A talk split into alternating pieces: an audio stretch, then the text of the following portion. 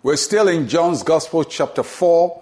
It's been quite a study of Jesus' encounter with the Samaritan woman by the well. And the conversation has arrived at Jesus revealing himself as the Messiah, as the Savior of the world. And when he did, something happened to this woman. John chapter 4, verse 28 to 30.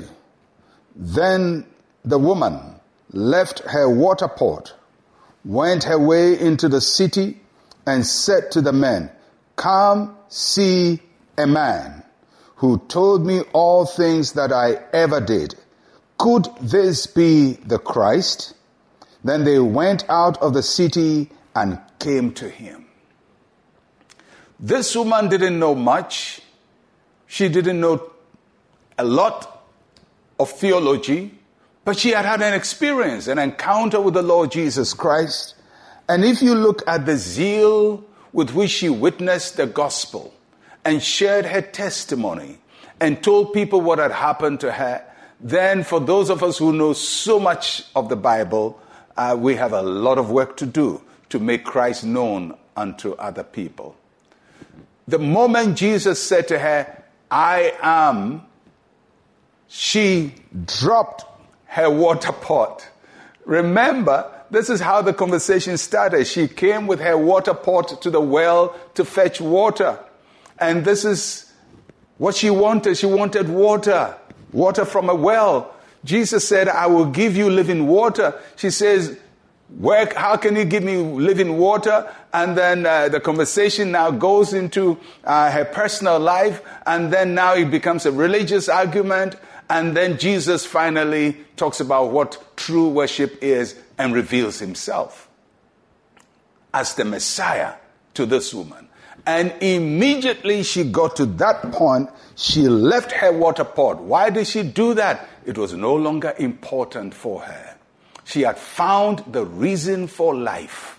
She had found what she was looking for. It's not just about water to drink, but it's water to nourish her soul and her spirit and to bring her into relationship with God Almighty.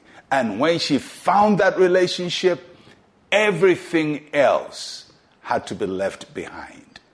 And that's what happens when we find Christ as Lord. Everything else is left so we can pursue him and make him known. So she left her water pot at the well, and Jesus at the well went back to the city. And remember, she was trying to avoid people in the city because of her circumstances, her life story. But she goes back, and the Bible clearly says she went to the men of the city and there must be a reason why she went to the men of the city. Either the women were not there, or the men were the ones who had made her life miserable.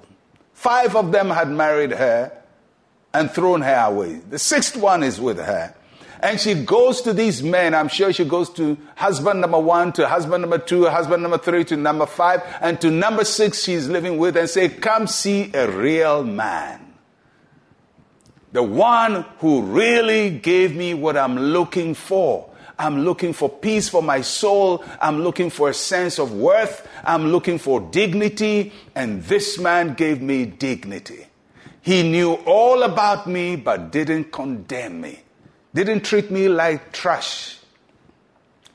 Had a decent conversation with me, took his time to explain God to me, and come and see such a person for yourself. Could he be the Christ? The reason why this woman had this experience and it touched her so much was the way Jesus treated her. People would not have given her a chance, but Jesus gave her a chance. You know, many times those of us who preach the gospel use the gospel as hammer to knock people's heads and criticize people and destroy people and threaten them. But Jesus didn't do any of that. He knew so much about her sordid past, but Jesus treated her with respect and with dignity.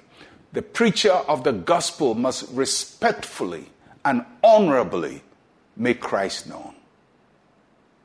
We must treat people well when we are presenting the gospel to them. And that is why she could say, Come see a real man. He doesn't use my weaknesses against me.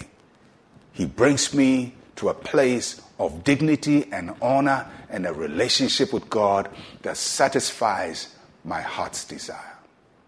May we encounter Christ as she did, and may we become true ambassadors of the Lord Jesus Christ. Let's pray. Say with me, Heavenly Father, thank you for saving me. Help me to tell others about how you saved me from sin. In Jesus' name, amen and amen. Well, I'll catch you again. I'm Pastor Mensa Otabil. Shalom, peace, and life to you.